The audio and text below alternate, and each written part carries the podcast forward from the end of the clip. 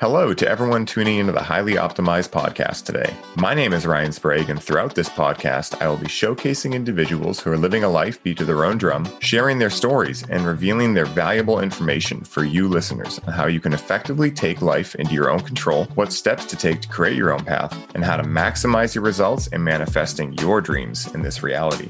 Joining us today to dive deep into the worlds of nature, farming, and more is a man who exemplifies what it means to live off the land and with the land. He's a graduate of Oberlin College, has an extensive background in farming, having apprenticed with individuals such as Jason Mann, where he learned various methods of farming modalities such as organic and biodynamic farming, and is the owner of Be Here Farm and Nature, a Demeter certified biodynamic farm located at 2,200 feet in elevation on the peak of Spring Mountain in Sonoma, California. From this beautiful land, he cultivates over 300 unique varieties of fruits, vegetables, herbs, and flowers, which he utilizes in his two product lines artisanal food products and holistic skincare. So please help me in welcoming Jared Picard to the show. What's up, brother?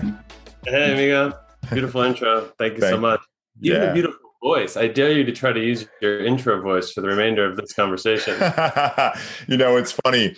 I've been told many times, and I didn't notice it until I started podcasting. People are like, You have a radio voice. And I'm like, Interesting. Now I see it. But at first I was like, Huh?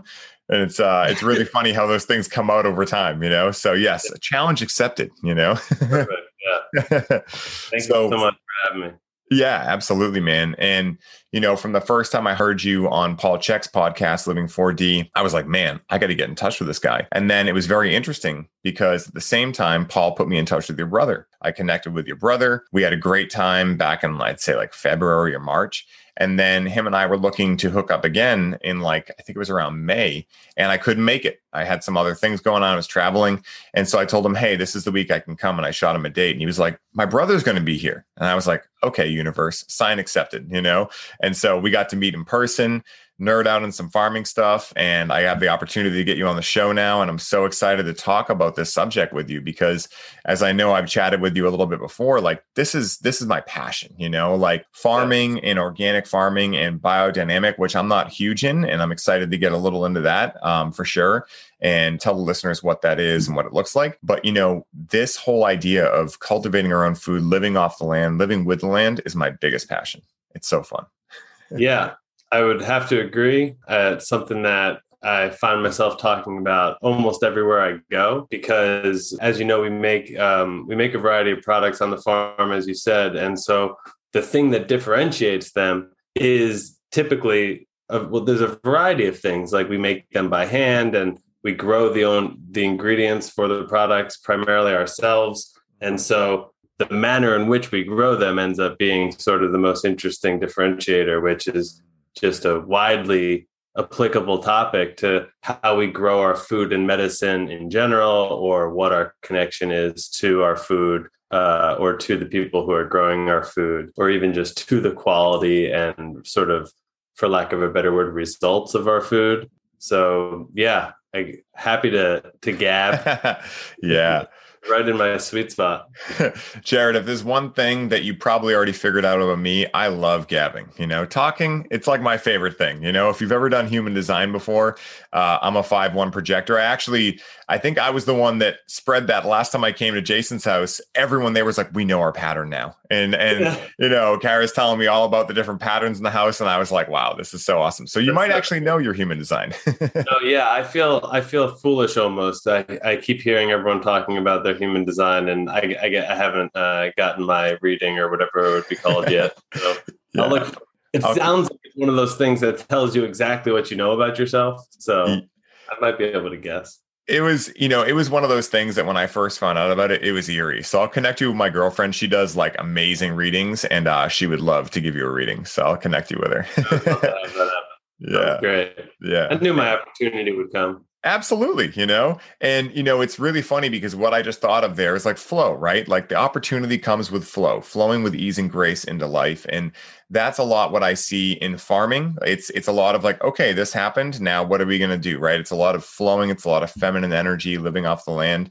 And I'm curious, you know, for someone like you, who I know was in finance, I believe uh, originally, right? Like some type of stock market thing. And I'm not extremely huge on that, so I might be butchering terminology here. But but you know, someone who was into finance, what was the journey of you getting into farming? You know, how did that begin? Was it a lifelong love of yours that you then were able to start later on, or did the passion come and be cultivated later on in your life? Yeah, that's a that's a, a fair question. Um, the answer is I had no experience with agriculture. And I think when I say experience, I really even meant exposure. I had no exposure to agriculture. Um, I grew up in the suburbs of New Jersey. And then after college, I lived in Manhattan and Brooklyn. And it's ultimately actually, interestingly, in the city in Manhattan and Brooklyn where I got my first exposure to really fresh food, thankfully, due to the conveniences of living in a city, obviously, not due to actual exposure to the agriculture but I was able to join a CSA and and and then my interest was really piqued. I ended up visiting the farm that was the the grower of the CSA and they were out in Long Island. And so yeah up until the age of I think about 27 28 uh, I had no exposure to agriculture other than like annual sort of things with my family like pumpkin picking apple picking stuff that's like not you know not really exposure to agriculture per se uh, we went on a vacation. I want you're right. I was working on the floor of the stock exchange, and it's not like that was a particular lifelong pursuit or yeah. passion either. Basically, I found myself. Uh, my brother was four year is four years older than I am, and I sort of followed in his footsteps. Is my recollection of growing up. Like I remember playing the sports that he played, playing the, the playing the drums because he played them, stuff like that. And basically, I didn't have much direction. Uh, when I came out of Oberlin College, I was able to get uh, a variety of job interviews and ultimately an internship as a result of people that my dad and brother, who my my brother had now followed suit and uh, take taken on a career in the same industry as my dad had was working towards retiring from at that time. And so I was able to get some interviews. I got a position, an internship on the floor of the stock exchange, and that turned into a three year uh, job that I, I maintained there.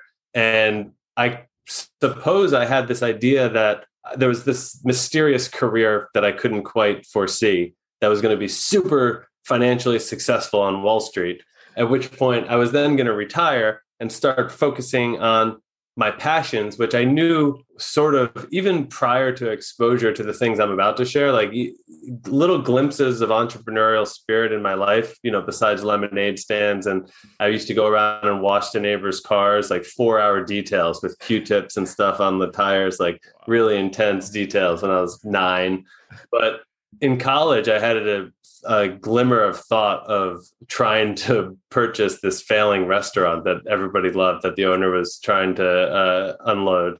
And even though there was no reality to that situation it was like this the desire was there. And so by the time i'm 2007 2008 basically i get exposed to a variety of new things. And it's really almost directly thanks to first my brother but he had been working with a CHEK practitioner and he had just lost like 100 pounds. My brother was very morbidly obese at this time, like well over 300 pounds. Yeah. And I, I, don't even know how this size. When you look at photos, you just can't even tell that it's the same person because you've met my brother. He's extremely, yeah. you know, healthy and fit. I could never um, imagine him overweight.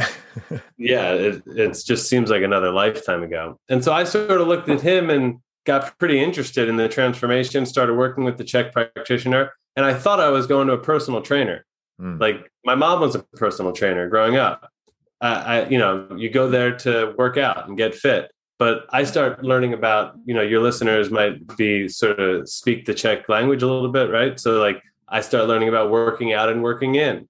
Uh, you know, that's a totally novel concept. I start learning about mindfulness practice and seeing a, actually a med- like a, a meditation teacher and I started learning about organic food.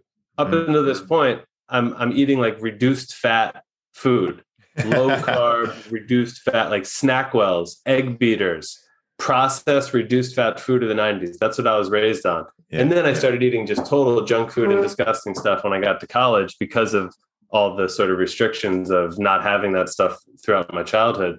uh, just really unloaded. And I myself became very obese. So learning about these new things, I mean, it was as simple as that. I'm moving differently. I'm eating differently. Mindfulness, I'm thinking differently. I'm a completely different person. You know, six, 12 months go by, I'm a completely different person. Mm. And I become aware of what I'm interested in for the first time in my life, I would say, around the age of 28. I start realizing that I'm really into food and cooking and then ultimately sourcing. I, I, became obsessed with tracking down where the food was coming from, and that's sort of like that's one of the things that you you learn about when they when they when you start learning about you know slow food or local food or organic food or healthy food or whatever. You start learning. Oh, learn where your food comes from. You know, get to know the farmer. I took that really seriously. I really started going to visit these farms. We started planning our vacations like near farms so that we could just have these ingredients and then take a week off from work and like make butter in the kitchen and like you know make uh, I don't know other examples that I'm not coming up with now, but uh, we just became obsessed with it. But then the relationship with the farms really ultimately turned into. I mean, it led to me quitting my job and taking on a farming apprenticeship. But the where I was going with that is that the the diving into the farm, which then led to farming, really was sort of like a nature connection thing that's what I, in retrospect, can see mm-hmm. that I never really had. It's why certain things from my youth, like skiing uh, and like skiing down a mountain and just kind of stopping and like having sort of real unity feeling with mm. my surroundings, you know, much more profound religious experiences than I ever found in, say, Hebrew school. Hmm. Um, and so having those connections with nature were like rare when I was, you know, for the first 30 years of my life. And then thanks to farming, I mean, it really, and thanks to farming, you know, without chemicals and usually machinery, you really have to get into that flow of nature that you were talking about. And that's actually sort of like what I'm after, where I think my major healing and transformations came from, and sort of what our brand, for lack of a better word, or farm, or just our family in general, because this business is our life. We live on the farm. Um, so it's really just our life purpose at this point is to help facilitate that connection with people that was so transformative for us. And it, it's like it's not just a single-minded goal of like nature connection because it's really a very positive feedback situation. I mean, like it's genuinely good for the planet. The, the the manner in which we're we're treating the land is genuinely positive for the land, and then that sort of has a positive impact on everything that's on the land from microorganisms to wildlife to to watersheds and you know forest health and that impacts my neighbors and just uh, from a certain perspective it impacts everything right? And so uh, the the workers involved in this system are in like a, a healthy enriching environment as opposed to typically food production is like one of the most dangerous and like atrocious sort of environments and and, and worst paying and high suicide rates and you know stuff like that. A lot of underage undocumented workers in california in particular without you know typical labor protections. That's farming right? But in a small regenerative farming system it's usually people who have an ethos around caring for all levels of life. That includes the farm workers and ultimately that includes uh, the end user, the consumer, right? So the system of food, and if your medicine is coming from Whole Foods, you know, your medicine is produced nowadays, generally speaking, industrially. I mean, on the whole, that's a fair statement. Of course, everybody has examples of like farms and farmers markets that they can get access to or find at the farmers market if they're so lucky, maybe even at a grocery store. But just speaking on the whole, 1% of US farmland is certified organic. Hmm. That's a very small amount. Yes. And you might say, but Jared, that's millions of acres. And, you know, okay, but it's first of all, it's still 1%. So obviously there's room for improvement. But second of all, organic, I mean, what does that mean? So in the 70s, uh, really going all the way back to, so first of all, just to like get this out of the way up front all of these systems of farming which now are getting called regenerative or you know and certain up until a certain point has been called organic or sustainable they all stand on the shoulders of you know the giants of the indigenous you know traditions that that come before them. It's only they only have names and sound like they started at world war ii and stuff like that in a context of a post-industrialized society that had been long separated from a reverence for those traditions so much so that they were essentially lost marginalized exterminated. And so then it's like okay well then that society went down a long train of mechanization and colonization and extractionism and urbanization and industrialization. And you know now what you know technologization whatever like we just made a word. yeah exactly. I don't you know you know where i'm going but yeah yeah. so organics comes about basically in an industrialized world and an industrialized society in response to chemical agriculture which starts around World War II and really ramps up around World War World War One and really ramps up around World War II and just keeps going. You know, every time there's a war, basically, a novel invention is then pivoted towards food. So, like in mm-hmm. World War One, we have liquid ammonia for the first time, and that just pivots and becomes how we make uh, fertilizer. Mm-hmm. World War II, we developed the insecticides for the concentration camps to gas people. That immediately, you know, pivots towards agriculture. Same factories, same chemicals, etc. Uh, and then DDT, you know, famously uh, used uh, for Vietnam and just generally in the American sort of household at that time is really pushed by the Department of Ag and all of the sort of smartest minds at the time as the absolute best solution. Um, so these wartime chemicals, basically, that's chemical ag. Organics is in a response to that. So more ecological solutions, more appropriate technologies too, like solar power, composting, you know, rainwater harvest, stuff like that. it's a pretty broad ethos. You know, it's pretty good. It, it really cares about all the levels of life and it focuses on soil health and you know the the the, the cycles of the soil web and that's how you develop clean healthy food and so on. As it grows in popularity from the 70s 80s 90s finally being codified as the USDA organic you know a word that they own and define it it loses all of those original ethos, right? So now it's just a list of chemicals to use or not use, mm-hmm. and some of the options are not that impressive. Yeah. Um, yeah. Like basically, it lost all of its other requirements in terms of biodiversity, soil health, wildlife, you know, toxicity, etc. If you want to achieve the bare minimum of that, like of course a huge, large industrial monoculture style farm would, then you have exactly what I just described. And a monoculture, even though it's being treated with organic certified fertilizers and chemicals, is not a healthy ecosystem.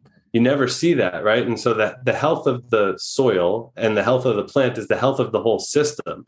And so you need to have this biodiverse living system in order for there to be healthy plants growing inside it, especially over time, like mm-hmm. season to season to season. Otherwise, you could imagine it really declining, uh, especially if you're growing the same thing in the same space, mining the same land in the same particular way for the same nutrients uh, uh in the exact same way.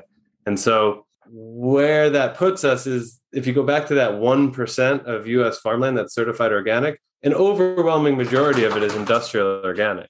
So that puts it at even smaller smidgen of places that are practicing truly regenerative styles of agriculture and they're doing it under a name that sounds the same as the other one so yes. you thinking i'm a consumer i want to do the best for my family i want to get healthy food i've learned about organic that's where i started right i want to go find organic food well, now I'm telling you that some organic food is grown in an industrial monoculture mm-hmm. and that monocultures don't produce nutrient dense food. Mm-hmm. So now you're thinking, well, why why am I paying extra for this? And how do I find the right stuff? That's a good question. So yeah. the answer is, is that like I said before, there's there's probably indigenous communities all around the world that are still practicing traditional methods. And then there's what you call regenerative farms. There's other words for that like agroecological. Uh, in our case, we're certified in biodynamics, like we mm-hmm. said, biointensive, permaculture. Korean natural farming. Mm-hmm. Um, you hear a lot of different terms that all have different, sort of slightly nuanced ways of achieving more or less similar things. And we can certainly talk about biodynamics, and maybe you could even share about Korean natural farming. But because I know you're introducing me to some stuff that I wasn't familiar with, and I'm excited to learn more. But yeah, you know, yeah. uh, besides the specific little, mm, I don't know, like sprinkles on top, the base of these ice cream sundaes is uh, it's like what's on my mind? Okay jared. Uh, the, base, the, base, of these ice cream sundaes is pretty similar and so there's biodiversity. You're not going to see a single cash crop where we're growing this one thing and then we've killed everything else in the field because we're growing this one thing. Mm-hmm. So you'll see a huge diversity of things. They die and decompose into a huge diversity of soil litter, which cycles through the soil webs. And there's, you know, various interesting interactions that is, you know, go way beyond my understanding of soil science mm-hmm. um, between the atmosphere, the moisture, the living biology and the plants and their ability to photosynthesize sunlight and all working in harmony together in this living ecosystem that is truly living. In our case, we had a fire roll over the farm in September.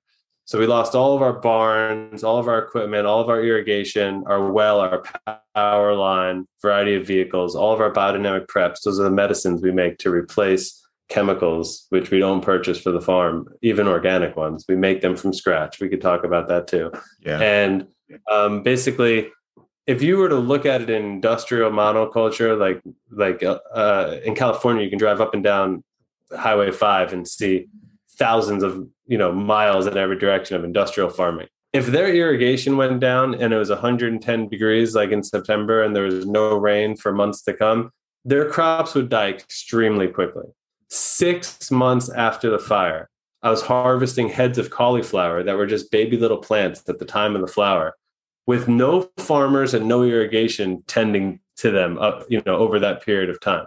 The soil was resilient to the fire, remained alive, and the biology continued to support itself. So that's what a regenerative farm is after. They're trying to have a biodiverse situation of soil that is alive, covered by things that are living or and or dying. And then we're not going to disturb it as much as possible. We're not going to yes, rip yes. it open and till it. We're not going to flip over, over the whole field every single time we want to plant a crop and sort of disturb that whole web of life. We're going to say, okay, whoa, look at this.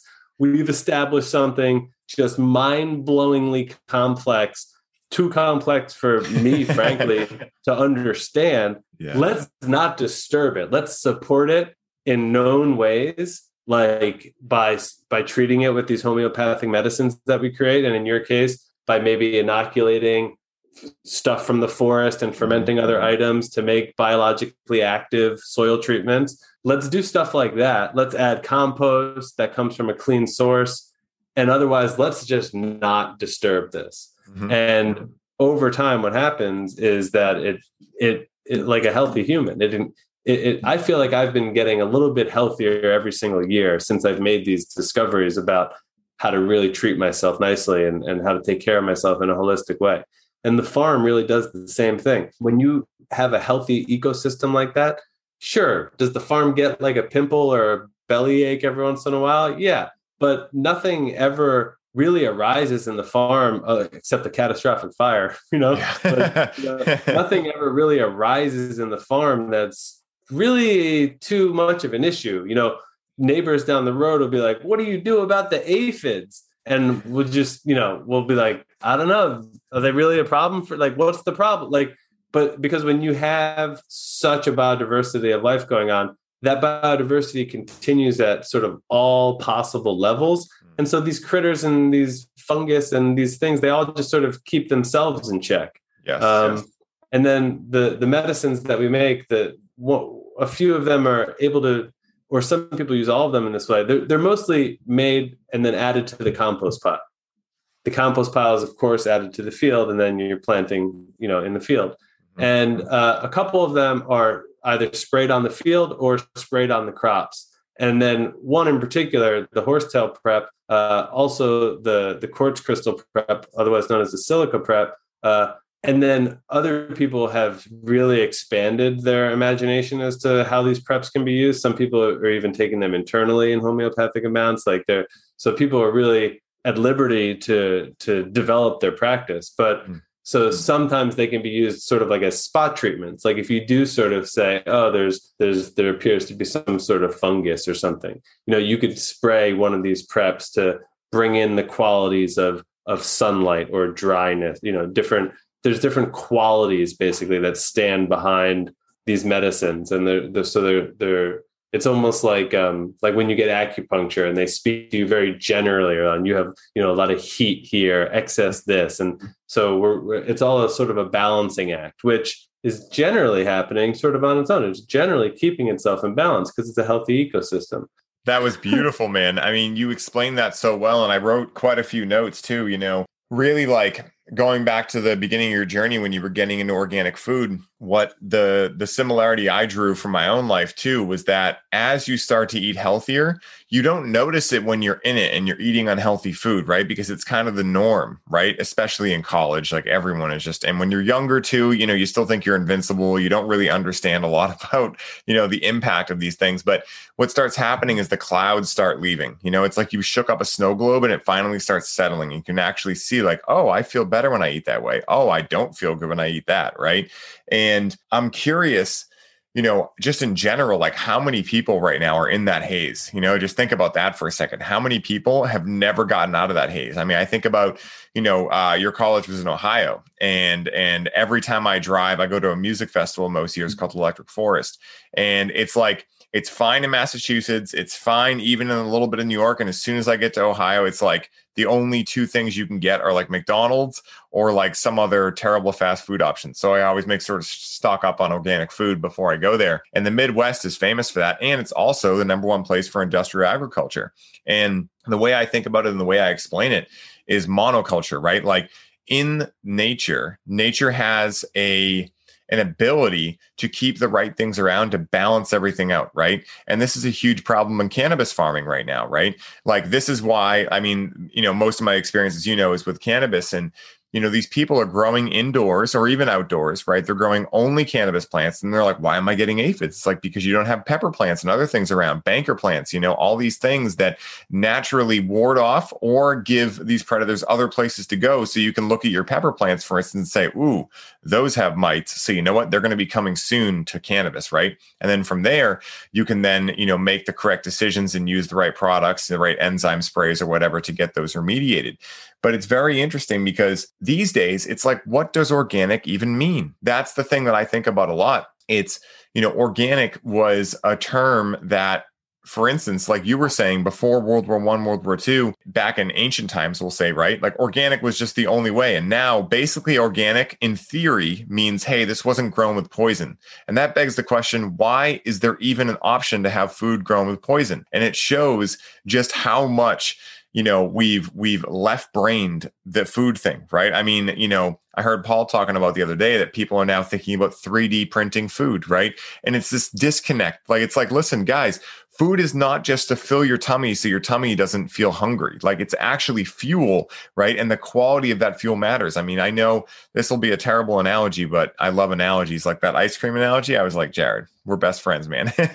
but like when you go to a gas station, if you have a nice car and you put 87 in it, how is it going to run, right? Like you're looking for 93 or above, right? You want something that's high quality. Now, of course, gasoline has its own thing, but imagine the analogy here. And so, with you yeah, yeah. And and really like what we're talking about, you know, when I heard you breaking down what all of these different certifications are, you know, like Dragonfly Earth Medicine certified, Korean natural farming, biodynamic farming, all of these things, they're they're really I believe quality individuals attempts to say, "Hey, that thing we don't want to be associated with like say USDA organic because it only means one guy or a team of people decided okay, most people that they're not farmers, right? They have no idea what this world is. They say, okay, you can use these things and you can't use these things because these scientific studies, which are most likely bought out and paid for anyway by the companies that are in part of the study, are saying these are safe, these are unsafe. I mean, it's so funny, you know, here in Massachusetts, the cannabis industry allows certain things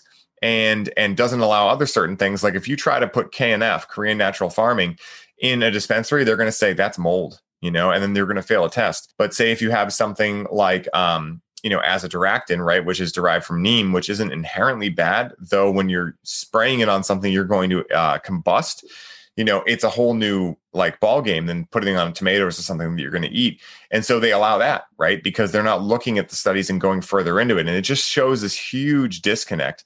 And it really shows the whole idea of conventional farming is really just the classic example of coming from scarcity or abundance, right? Scarcity is we need to grow this for as cheap as possible, spend the least amount of time on it, and get the biggest yield, right? And what does that come at the cost of? Okay, sure. Maybe your first year growing with like, you know, synthetic nutrients or whatever, you might get a bountiful harvest. But by the third year, especially if you're growing in the same spot, you're going to be getting depleted yields. You're going to be crushing your soil. I mean, how much of our soil is now dirt? Because that's what a lot of people don't understand. Dirt and soil are two different things, right? Soil is what you were talking about. It's a living, breathing ecosystem.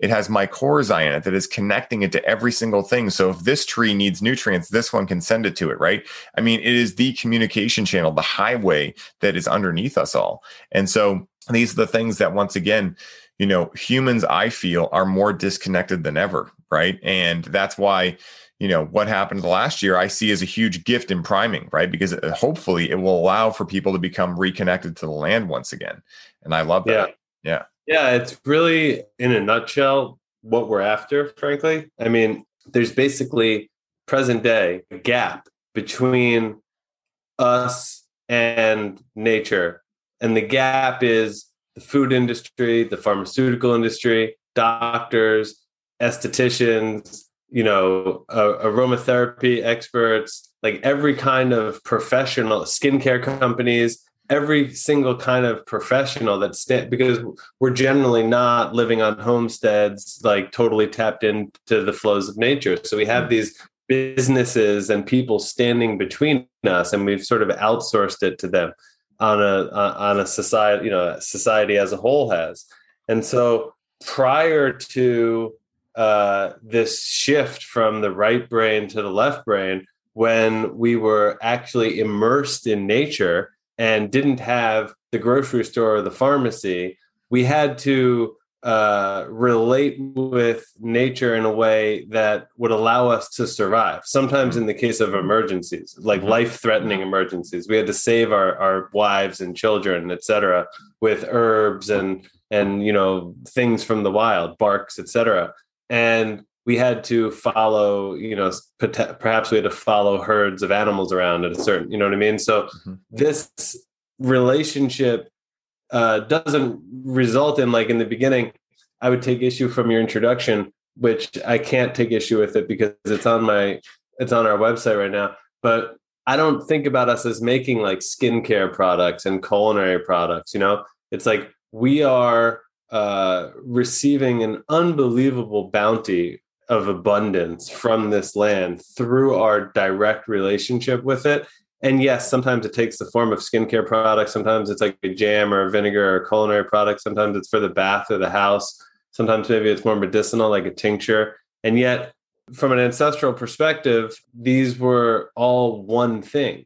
So these same cornerstone uh, items were food, medicine, religious sacrament, uh, you know, protection during certain seasonal holidays, you know, from from demons. Like right now, we're at the summer solstice, and the summer solstice is the the name of our signature product, the summer solstice serum. Mm-hmm. The reason why is because the the prime ingredient is wild St. John's wort, which only grows during the summer solstice.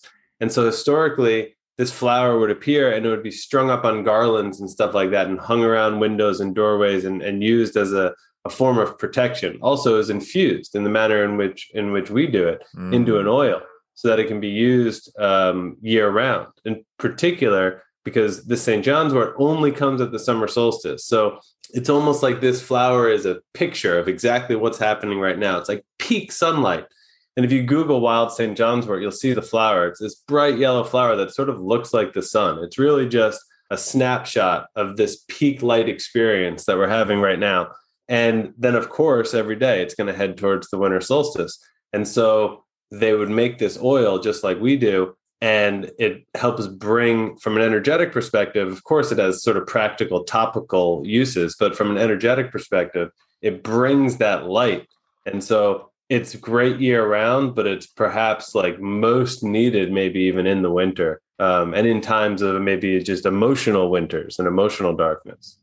That's so interesting, you know, and it really shows what the opportunity is here, right? Which is to understand that we have everything we need. We just need to understand how to actually make it happen, right? And the way you do that is not necessarily with structure or saying, okay, this is this is how much we need to get per year, you know, all of those things. And I'm not saying those metrics are useless. However, when you look at them in the place of, hey, what is really what is actually needed right now? What can we use on this land right now? What can we what can we give back to the land right now? When we look at metrics instead of those and we leave them in place of that's when things get challenging right? Because again the left brain wants to be the calculator wants to be analytical it wants to you know ask these questions but it's it's a little bit like a sociopath in a way right? Like it doesn't really have an emotional awareness right? Like the right brain does.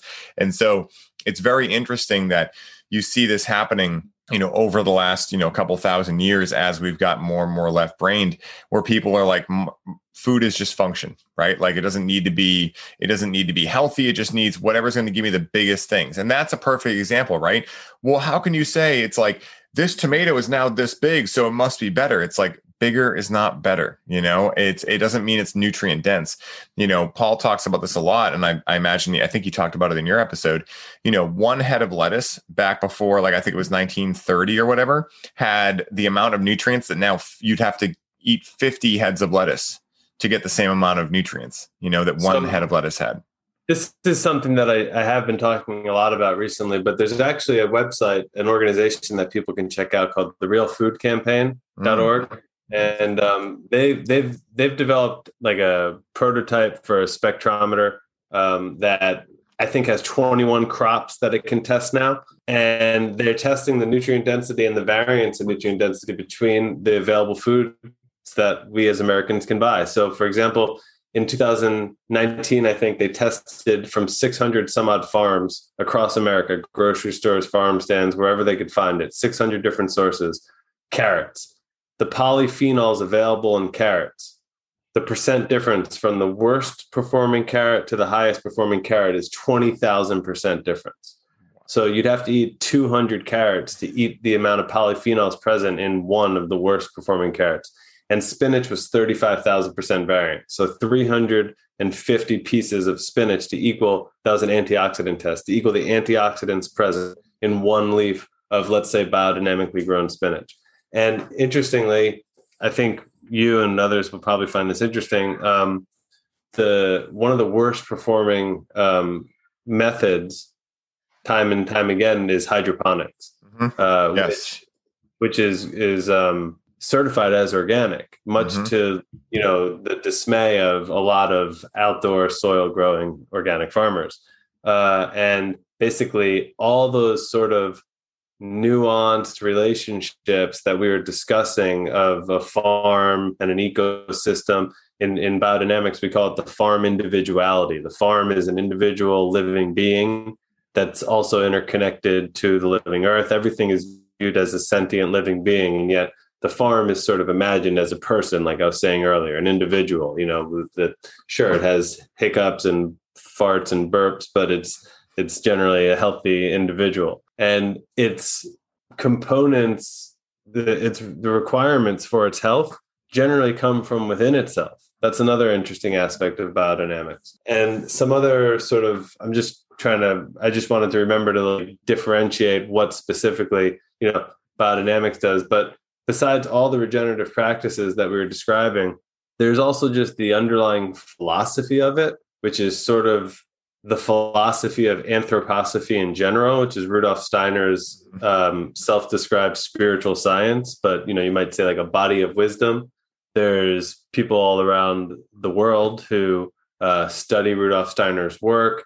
My daughter has been enrolled in Waldorf school system since she was a little kid, which is also inspired by Rudolf Steiner's teachings. There's a variety of other ways he's influenced society, and there's a, a, a university and community in Switzerland um, known as the Goetheanum, where it's essentially a university dedicated to this work, anthropos- anthrop- anthroposophy. And so biodynamic farming is the farming method of anthroposophy, let's say. Mm. And um, so at, originally there was a, you know, a science uh, department, a various department, an arts department, and then the agricultural department at the Goetheanum developed and tested the original sort of protocols for biodynamic farming after a series of lectures that Rudolf Steiner gave in 1924, and then sort of codified it as the first holistic sort of modern day. This was 1928 um, certification for what you know you might call like organic farming, um, but it was biodynamic farming, and this biodynamic history i mean i know you're sort of interested in it so and i usually don't talk about this because it's like people usually don't care as much I'll hear about it on this for hours, Jared. I know that's what I was going to. Yeah. I, I want to geek out for one second because there's this sort of like thread that generally goes unspoken, but it's interesting about biodynamics because one of the next things that gets talked about would be in in like in the Western sort of history of organics is uh, Lady Eve Balfour and Sir Albert Howard uh, put out books in 1940 and 1943 that kind of make them the godfather and godmother of modern, you know, organic agriculture. Mm-hmm. And so, a year prior, there was a book uh, put out by this guy named Lord Northbourne, which when I just recorded with Paul, I gave Paul a copy of that book because he loves oh, old cool. books. Yeah. And so I, I, got a new one in his library that wasn't there. and so I think it was 1939 or 1940, this guy, it's called Look to the Land by Lord Northbourne. This is actually the first time ever that somebody coins the word organic. This hmm. guy's a biodynamic farmer in the UK, coins the word organic, has Ehrenfried Pfeiffer, who's one of the like sort of main people at the uh, working for Steiner, and then after Steiner's death is one of the sort of leaders. Of course, there's eventually internal sort of rift between the community, but really one of the leaders. And um, he comes and gives the first biodynamic lecture at in Kent in 1939. And the, this is a small community of people. So basically, there's this huge biodynamic conference in the UK months or a year before Sir Albert Howard and Lady Balfour put out the, the work from this community. Mm. And so, and and they're quoting Lord Northbourne in the book. Lady Balfour is quoting Lord Northbourne, a biodynamic farmer, in the book. So it's like biodynamics has been around now since 1928 and is starting to sort of creep up and influence things a little bit. The next sort of leap is, um, I think, 1969, 8, 3, I can't remember it, but in the 60s, Rachel Carson puts out a book, famous book that the name's going to come to me in a second, but it's it's what blew the lid off of DDT. Um, and the name's not coming to me, but it's a super famous book that Rachel Carson wrote in the 60s. And it's what eventually blows the lid off of DDT and sort of makes it banned from domestic use. That book in the very beginning says that it was inspired by the story of three Long Island farmers. What happened was there were these two biodynamic farmers who were disciples of that same guy, Ehrenfried Pfeiffer, who is now who who who left, I think, during World War II and came to this to New York, which is why there's a strong community of biodynamics in New York till present day is because of these original people who came over and brought it. But two of his disciples, DDT was sprayed by the state onto their farm. And they were living out in the woods, biodynamic farmers. They had chemical sensitivities. That's why they developed this way of life. They were looking to live clean. And they considered that all their crops and animals had been had been destroyed, ruined by the chemicals they sued the state of New York, Spock versus the state of New York, Roberts and Spock versus the state of New York. They lost, but they spent like a hundred thousands of dollars, a hundred thousand dollars of this biodynamic community to fight the state of New York, and they lost. But they sent all those documents to Rachel Carson, who wrote this book and blew the lid off of DDT. So sort oh, of inspiring wow. so that that moment, it, the Rachel Carson book is credited as waking up the first time a global environmental protection consciousness. It was the first time that we were like, no, as a world, we can't be like, you know, we got to protect the environment. We can't spray mm-hmm. DDT. And so there's this like biodynamic kind of kindling underneath that moment as well. Mm. And then uh, for people who relocate after World War II, the first uh, CSA, which is like I said, how I got introduced to agriculture personally in the city, and I think CSAs are phenomenal. Um, the first CSA, I forget, I think it was in 84 maybe in new york was a, a biodynamic farm in, in upstate new york and uh, csas is you know one of the only chances a small diversified farm has of of really making it because they get their money generally up front and it's more secure sort of stable way for a small farm to to sell uh, the bulk of their produce especially produce that like one of the things that i loved about my csa is that i didn't know what was in the box then i had to research what these weird Asian vegetables were, figure out how to cook them. And then that sparked my passion in cooking, frankly, yes. was was the vegetable weird getting the weird vegetables in the CSA box. So, anyways, that was a little rabbit hole about how biodynamics has been around since the 1920s and offers a, an interesting solution to holistic you know agriculture as well as a variety of other fields uh, like architecture education healing art forms homeopathy. And uh, yet it's generally sort of ignored and underexposed and uh, often ridiculed actually marginalized yeah. And it you know it makes perfect sense too if you look at anything that really helps is is marginalized is completely put down. I mean you look at like for instance cannabis for so many years was like the devil. I mean a whole new term marijuana was created to get I mean, it's really racist. Actually, it's it was really to scare white people, right? They they said that black jazz musicians were stealing white women and all this crazy stuff, right? Yeah. And they basically what they did was they got marijuana outlawed overnight by allowing people to think it was a different term. They didn't know it was cannabis, right? And and that's a whole other wormhole we could go down. But you know, the the one of the things I heard there with your CSA boxes, right? Is the whole idea that passion is cultivated, not just found. You don't just wake up and like, oh, there's my passion. You know, like you you might say, hey, I'm interested in that, and then like it's it's just like a romantic relationship. You know, you might see someone you're attracted to, and if you guys connect, right, that's not the end. It's not like, okay, cool, married and good. I mean, maybe that's happened, but in most cases, it takes some work to get there, right? And it's and work we could exchange out for love, right? Like I, I like to interchange those words because work has a weird connotation to it. You think about like factories and whatnot. So I like to use love instead. But, you know, I heard a really interesting take you know right now there are so many uh, uh, health crises you know in in the country and and in the world especially. And one of those is like parasite infections right? And people are talking a lot about like you know oh i have a parasite infection i have a parasite infection.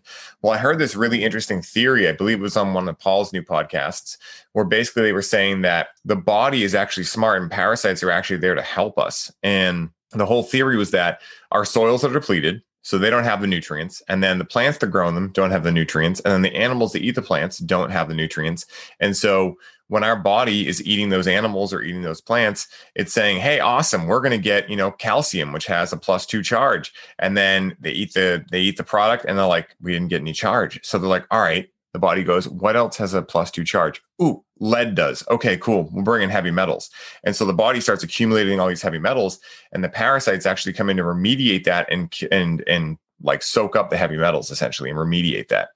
And huh. so it's just it's so interesting, you know, like how nature works and really it all comes back to food supply. You know, it all comes back to this and that's why you know, I, I I firmly believe these conversations are imperative, right? To get out into the world to show people, hey, you can do this too, and you can do it in your backyard. And yes, you can make a difference, right? There are things you can do.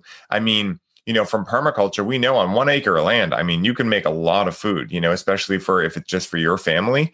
Just to interrupt, yeah. we we are, we are only farming uh, you know, we might be farming on a two or three acre space, but we're actively under production, probably something pretty close to an acre. Mm-hmm. And I mean, you you can produce an ungodly amount of food on on an acre. I mean, mm-hmm. you could produce a crazy amount of food in a ten by ten space. You could you could produce an interesting amount of food in pots. Yeah, absolutely. Well, it's and it's so funny you mentioned hydroponic too, because again, I'll, I'll get on the cannabis soapbox here, but it's so ridiculous how many growers are like, "Oh, look at these yields I'm getting in these recirculating deep water culture systems," and I'm like, "It's just shit. Like, it doesn't have any soul to it, right?" And this is like the big disconnect I feel too with food in general, cannabis, medicines, anything, right? That plants are sentient, right? And this is the whole like challenging argument that I find for vegetarians, right? They're like, well, we don't want to hurt animals because they're conscious. It's like, do you think plants aren't conscious? Like, I'm like, am I not supposed to say this right now? Is this going to ruin someone's also, life? I mean, if they're eating conventionally grown vegetables, it's devastating the earth, absolutely, including, including real animals. Yeah, but, like it's one of the more destructive practices we have, and so yeah, I like in our in our industry where we're selling these skincare products, you know, we're up against people that are advertising things as let's say vegan. What does that even mean? It's made out of it's made out of plants. Okay, vegan. Cool. Yeah. Great. It's like, all right, let's dig into that one. Yes. Unless they were grown like this, I mean, it's a pretty cool, pretty cruel world out there. Like even on a biodynamic farm, sometimes we're we're trapping certain animals and and you know if there's a coyote killing the chickens, like we have to we have to, you know, take care of it. be honest, actually, we don't do that much about it. Like we take a blowhorn and like look out for the coyote. like, we don't, much with it, but yeah probably not the best example. yeah, I don't know where I was going. Well, you know, I, I think it's a perfect lead in for it's all like the big picture of things, right? So, like on that scenario, like even if you were, you know, uh, relocating animals or saying, hey, this coyote is eating this this this chicken or whatever, right? We got to get rid of it you know it's i mean that is how nature actually works. I mean do you think a bear thinks about the rabbit it eats? I mean no it's it's it's part of the circle of life.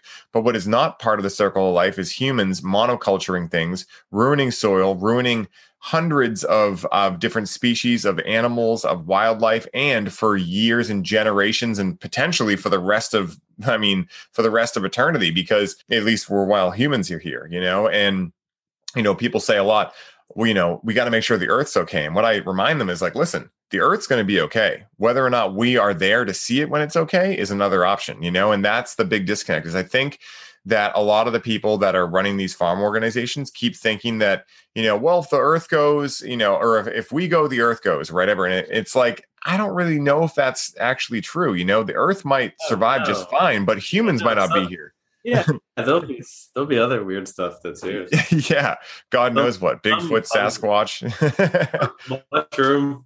Yeah, well, mushroom. I feel like Paul Stamets said like if like if mushrooms became like this much more intelligent, they would have like taken over Chicago by now, kind of thing. Like, well, you know, it is funny to think about too because you think about how resilient mushrooms are; they literally grow out of feces. So it's like try stamping that out, you know. And I heard this funny take, uh, you know, on plant medicines in general, how like the things that that plant medicines come from, especially psychedelics, I mean, they're some of the hardiest things. Ayahuasca vines grow through cement. Mushrooms grow from poop, right? So it's like, you know, if they have a consciousness, they were probably like, all right, we got to make sure we're resilient because by the time the monkeys find out we're important, they will have wiped us out if we're not something super resilient, you know? And so I 100% agree with Stamets on that one, you know? It's it's really interesting to watch and, you know, I know Paul talks about this a lot too, but you know, when you meditate up against a tree, you feel that energy or you have the opportunity to, right? If you're set up for it, right? And and by set up for it, I mean, are you eating healthy food? Are you are you, you know, staying true to yourself? The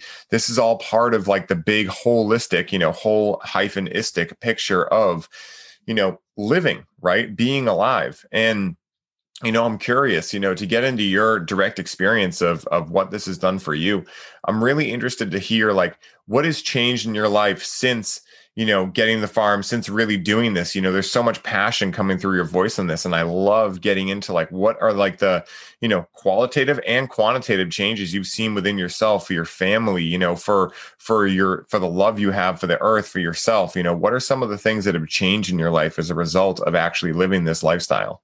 Oh man.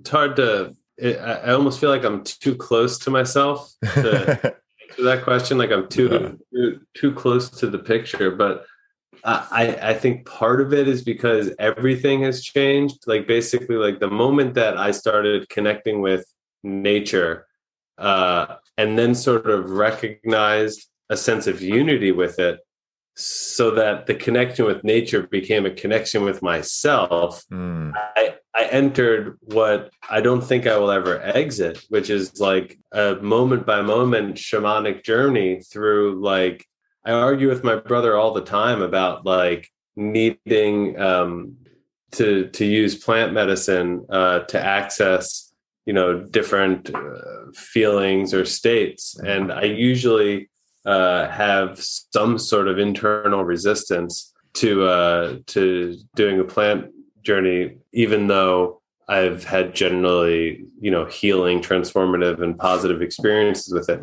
And the, I, we always have the same conversation. It's like like those experiences really open up a, an aperture in my my mind and yet they don't close it never closes it doesn't shrink down i don't say oh it's time for another journey you got to pop that that lens back open yeah. it's just um i feel like the relationship with nature is the most important thing to me um it's it is what, a psychedelic you know yeah it's what really feeds me on every level and so that's where I probably would have chosen slightly different analogy than the fuel in the car because we're not machines in that same sense. And so there's uh, if we were though, we would have had other types of fuels that are required to run us, right? And so there's there's a spiritual quality to the food uh, regardless of the the farmers sense of spirit that mm. food is a living being and yes. has it has it been prostituted and abused and mistreated and is it totally just you know uh full of chemical fertilizers as opposed to you know nuanced micro relationships that it's developing with fungal and bacterial you know relatives.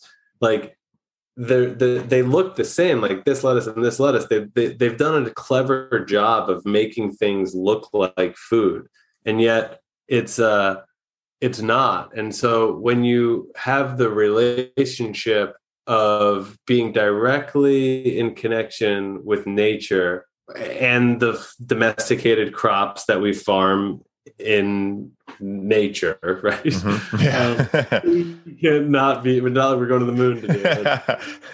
going to Mars. Right? So it's, like, it's, weird to say in nature. Like, yeah, yeah. Yeah. it's like saying on Earth, you know? Yeah, here, here we are. One, yeah. Food on Earth. Yeah. relating to our surroundings on Earth. And as they become sentient beings and as we become interrelated to it and we recognize that the skin is a rather arbitrary line in the sand to draw from where I end or begin. Mm-hmm. It's like if you take away the atmospheric pressure on me, for example, I'm dead. So yes. like isn't that isn't that just as integral to my being? Mm-hmm. And isn't the sun just as integral to my being alive here?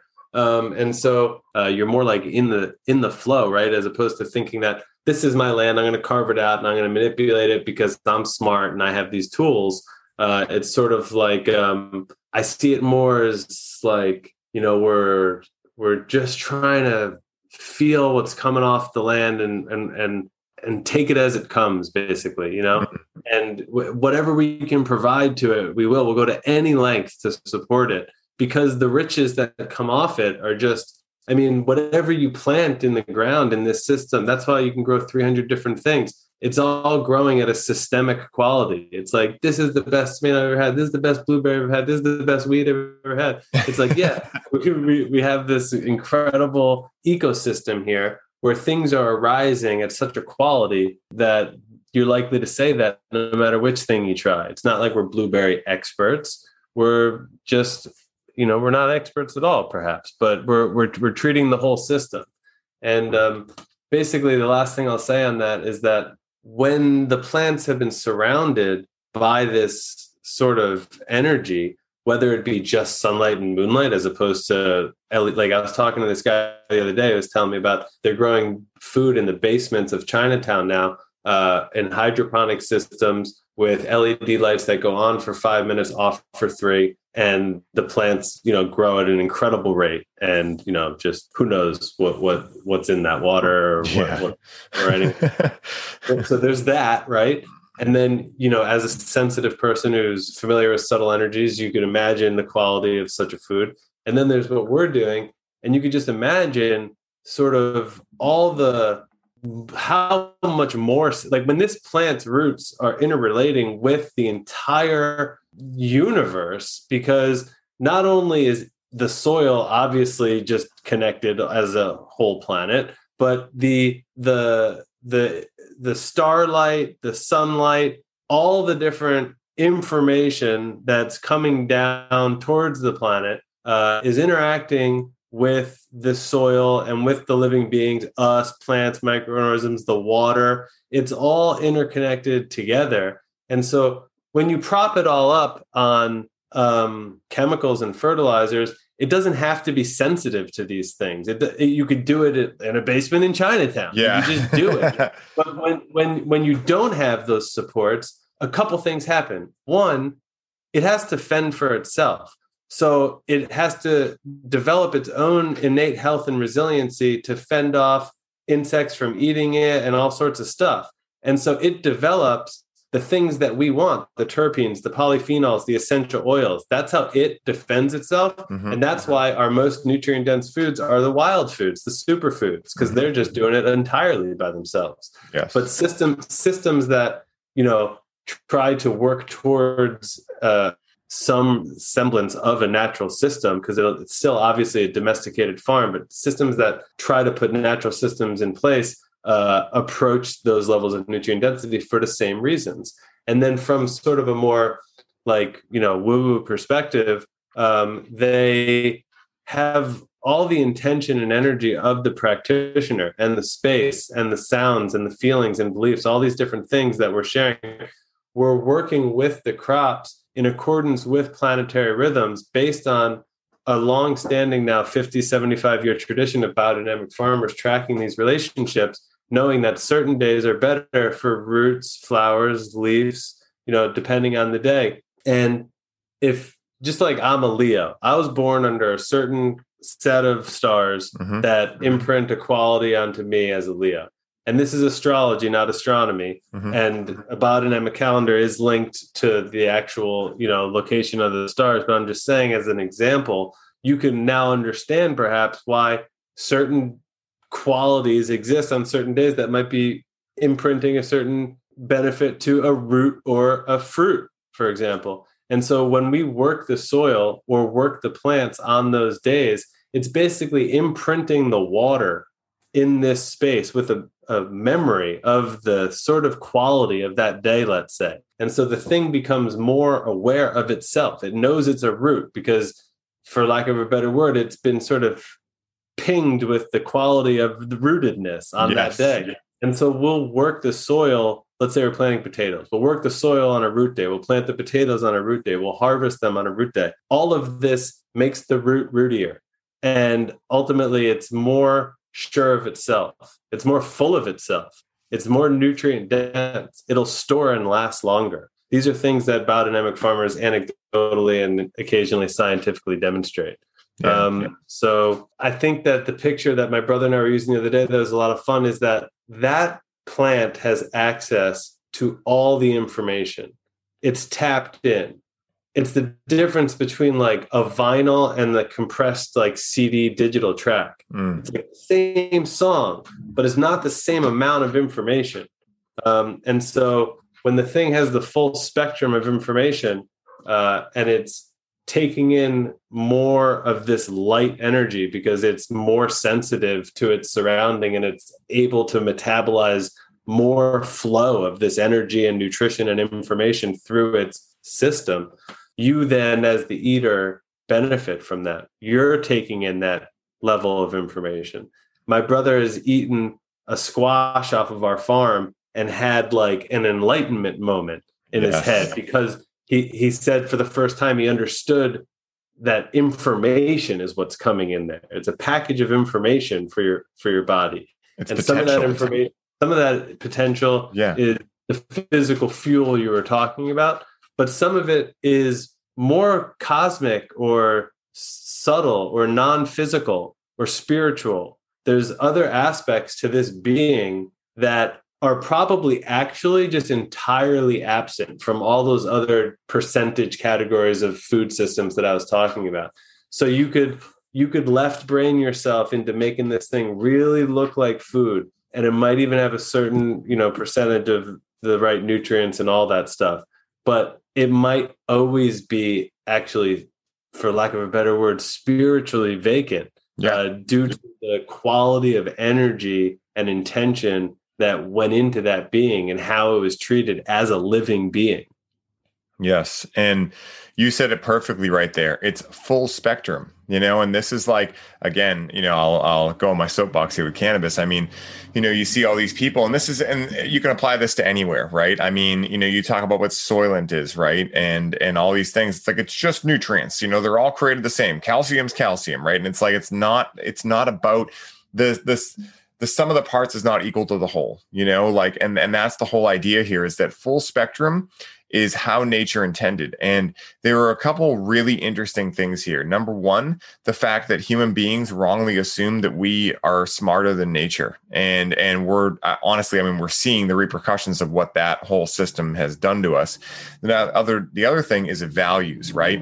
Most people have no idea what their core values are. And as a country, as a society, we have no idea what our values are. And that directly correlates to what our values are in gardening, what our values are with individuals. I mean, you know, you look at what's going on in social media, you know, so many people calling each other out and saying horrible things to each other, all this stuff. It's a lack of values, you know, and that's what I see a lot with food, with farming, with all these things. It's like, hey, you know, uh, we're going to farm this land so we get the most yield. It's like, well, what's that going to do for your kids and their kids, right? Like, no one's thinking about that because their values are not, hey, for instance, like, you know the values that i'm really tuned into right now are honor freedom and trust right? So i honor myself i honor my relationships you know? So that way if someone was like hey do you want to start this farm and monocrop will make a ton of money? I'm like that's not honoring myself right? And the same way that you know i look at you know i always use this analogy too which is like you know uh typical people who work out versus people who take steroids. Like people who take steroids, yeah, they're going to look gigantic, right? But more often than not, how useful are they in a practical situation? Not at all. And that's the same analogy I make from organic living soil, biodynamic grown soil, Korean natural farming practices versus hydroponic yeah, hydroponic will grow them faster. Yeah, you'll have gigantic tomatoes that are like Franken tomatoes, right? But what is the quality that's actually in that tomato? It's much less. If if if if anything, it's inert, right? Like you were talking about, it's literally inert of the yeah, most dude. important component, which is spirituality. Yeah, but also even just from a physical component. I mean, that's what the real food campaign is demonstrating that it's actually missing by sometimes 20, 30,000 percent. sometimes 300,000%. The actual nutrients that a person yes. is like, oh, I'm eating spinach because I want the antioxidants. It's yeah. Like, well, you're not getting them. So the, that's that's that's a big problem. It's it's actually you know the the analogy I just got there is like you know, I mentioned in the beginning, yeah, they're thinking about 3D printing, printing food. It basically is 3D printed food. I mean, it's a yeah. of nutrients, right? Like, it's not yeah, that far away. It's not that far off. Like, honestly, now I think about it, I'm like, well, it probably wouldn't be that worse, that much yeah. worse than the food. Yeah, all right, you guys should go for it. Sounds like and, a pretty good idea. and it's like, you know you can you can you can look around right at like you know we've already gone over a little bit of the vegetarian thing mm-hmm. and you know i got nothing against vegetarians just a lot of people like that their, their their reason for doing it is like I don't want to hurt sentient beings. Like that's a challenging reason, right? And then you see the repercussions of that, people making these beyond meats and everything like that, which are literally soy based most of the time, if even anything like that. Soy is in my opinion, shouldn't even be food, especially now. At one point, maybe it could have been, but it is the most heavily heavily pesticided, genetically modified food ever. And what people don't understand about genetically modified foods, uh, you know, what a lot of people don't understand is that they interfere with your DNA and they can change how your DNA works, and that will will catastrophically you know, uh, mess up, for lack of a better term, your body and lead to uncontrolled cell division, aka cancer, all of these things. And then you add into that stress and all of these other compounding factors, which most people have an abundance of in their lives. And it's no wonder why most people are sick, and you know, and uh, what's that? Fat, sick, and nearly dead. You know, I don't know if you've ever seen that, but it's a great uh, documentary. It, it's super simple equation because you are what you eat, right? Yes. And we know that uh, from a holistic perspective, you know, we're eating ideas and beliefs and TV shows and whatever, but you are what you eat. The plant is what it eats, right? So if I was a vegan who wanted the highest quality food, I would start researching what does my food eat? Mm-hmm. How does or how do organic plants grow? They eat organic fertilizer. That's the answer. What's the next question? What's in organic fertilizer? The answer is going to shock vegans because the answer is factory farmed animals. Mm. Blood meal, bone meal, feather yes. meal are the most common ingredients in organic fertilizers. So these are non organic, factory farmed animals that get magically turned into 50 pound sacks yeah, of dust. organic fertilizer. And it's a very clever use of a resource. It's re- it's regenerative in a certain sense. It's using a waste stream and turning it into something you know that produces food. And yet like yeah. And and so it's positive in that sense. On the other sense those animals shouldn't be factory farmed in the first place. If yes. they were all raised on pasture instead of wherever you're growing that soy and corn and then you ground them up that would be great. Those would be healthy animals treated well to express their instincts and to live in their natural environment you know et cetera et cetera slaughtered humanely that's not what's happening. You can't mm. go to Joe's pasteurized chicken shack and get enough sacks of feathers from him. He doesn't have them. These yeah. are factory farmed animals that are being fed to organic food. Biodynamic farms and you know other styles have their ways. We use grass-fed cow manure. That's mm-hmm. digested grass. Yeah. We take digested grass, we put it in a pile with other herbs and flowers that we fermented in the ground. That's our compost. We don't buy fertilizer. We don't buy organic pesticides for uh, insecticides, rodenticides, fungicides. We don't buy any sides. They put the word organic in front of those things, and then you think, okay, that's great. But the important word is the side part. That's the part that's yes. the part that's killing everything, right? Yes. So it doesn't matter that it's an organic pesticide. It's obviously there to kill the pest. We're trying to support all the pests at all levels of life so they balance each other out. This thing is intended to kill the pest, right? Yeah. Kill the herb, kill the insect. Yes. And so neutralize, sterilize.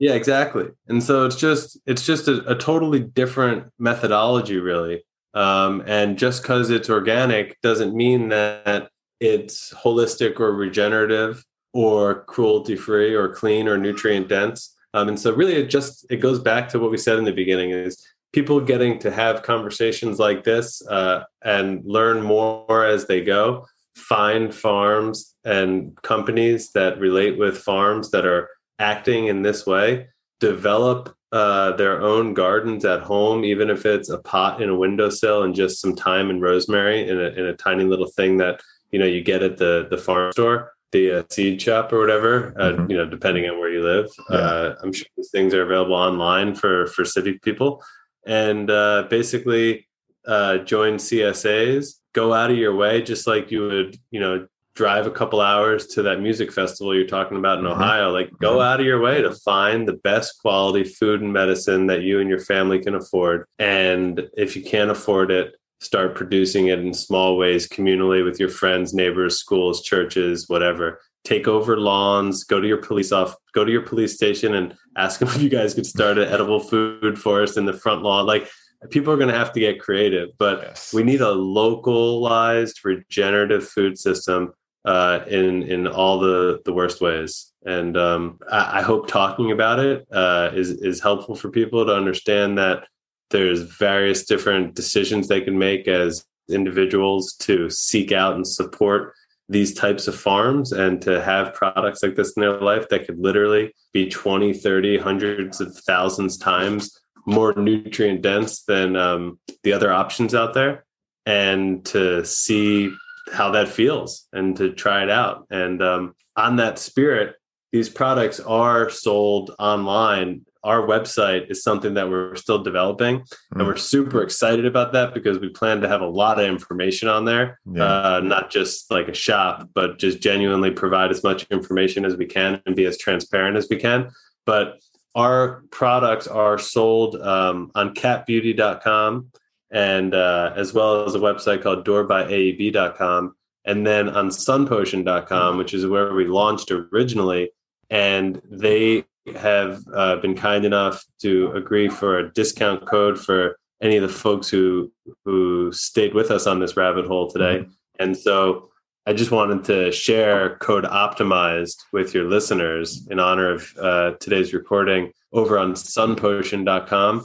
And uh, whenever this airs, I'm not sure, but it'll last for about a month after the air date. So you just let me know and we'll get that live before it airs. Awesome. And uh, I hope people get a chance to check it out. All new customers um, for our products are, they get a little invitation to, to have a FaceTime with me as well and discuss any of the stuff we were talking about today, or in particular, kind of how to get the most out of our products. But I would love to connect with them and uh, I think that's a wrap for me. I don't know what else I could say. I love that, man. That's beautiful.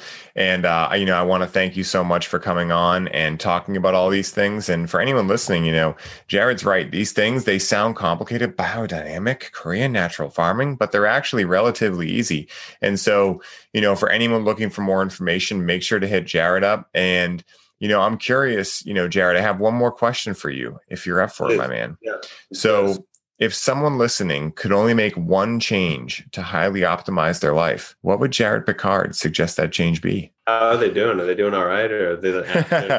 There's like, someone listening to this show, so yeah, they're doing all right. You know, yeah. Uh, for me, maybe maybe it's like, what do I need to do? I, I I've been getting a lot of signs that I need to remember that I'm I'm being divinely supported.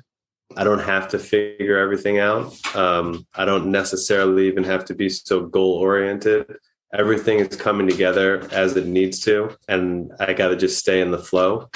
And so i would recommend people to giggle and relax a little bit and try to stay in the flow. I'm trying to get myself there dealing with some various stresses around the wildfires and you know i could the list could go on. And so trying to stay in the flow and uh, keep my feet on the ground and fill my life with nutrient dense foods and plant medicines not only not typically hallucinogenic kind but like i said we don't draw lines between food and medicine mm. um, so i mean if anything the food coming off the farm is of a medicinal quality i mean it's 20000% more nutrient dense than, yeah. your average, than your average thing right so it's like we view them as medicine. We view our products as medicine, even though, of course, they're not FDA approved and they're not for internal consumption.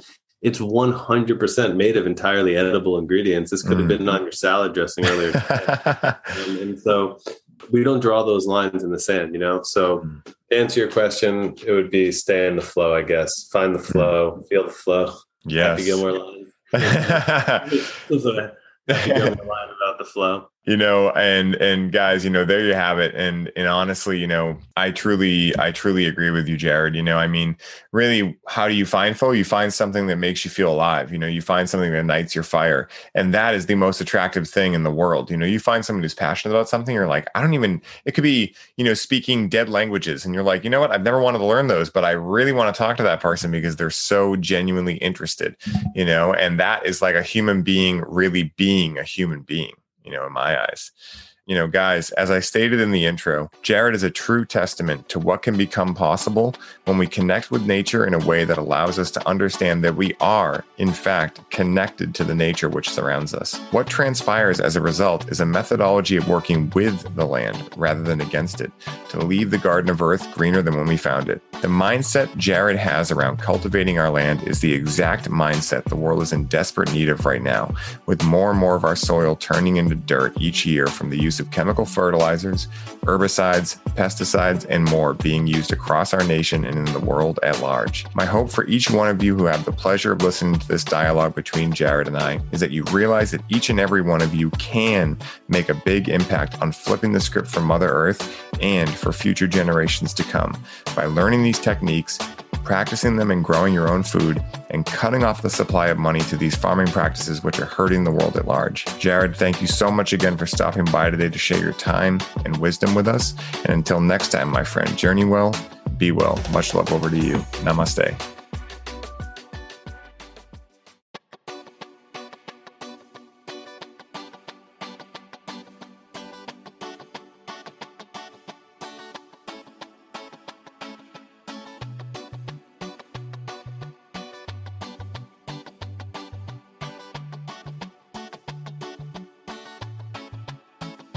What is up, everybody? I hope you are all enjoying the show, and I wanted to stop by real quick and share a little bit about our latest podcast sponsor, Freedom Builders.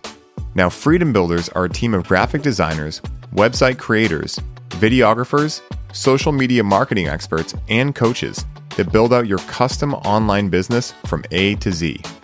This is a done for you service, which means they do the work for you while you get to put your focus back on what you love most, which is coaching your clients and bringing in sales.